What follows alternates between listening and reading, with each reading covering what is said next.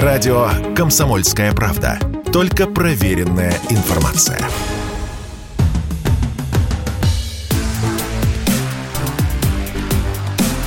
Честное риэлторское. Здравствуйте!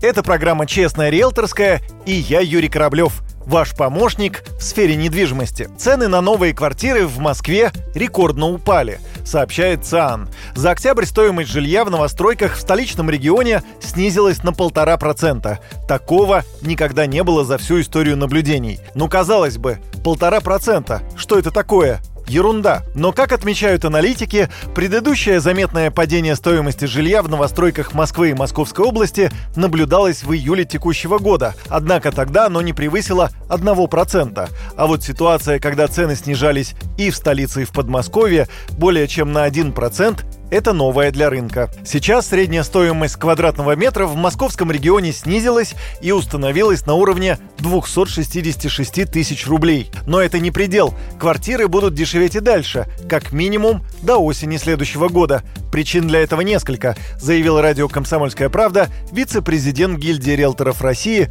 Константин Апрелев.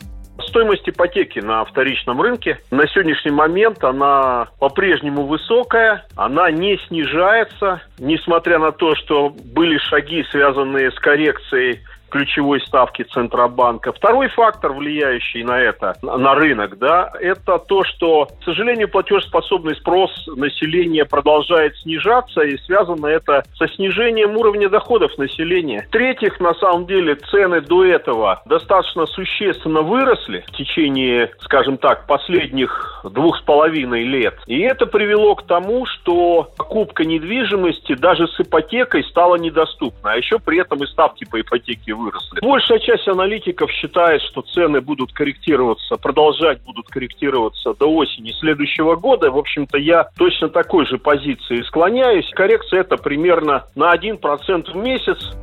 И еще об одном рекорде, или точнее антирекорде. Количество объявлений о срочной продаже квартир на вторичном рынке в России выросло до 4%.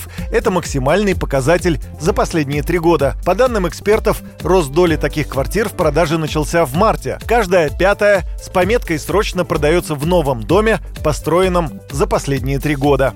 На этом у меня все. С вами был Юрий Кораблев. До встречи в эфире.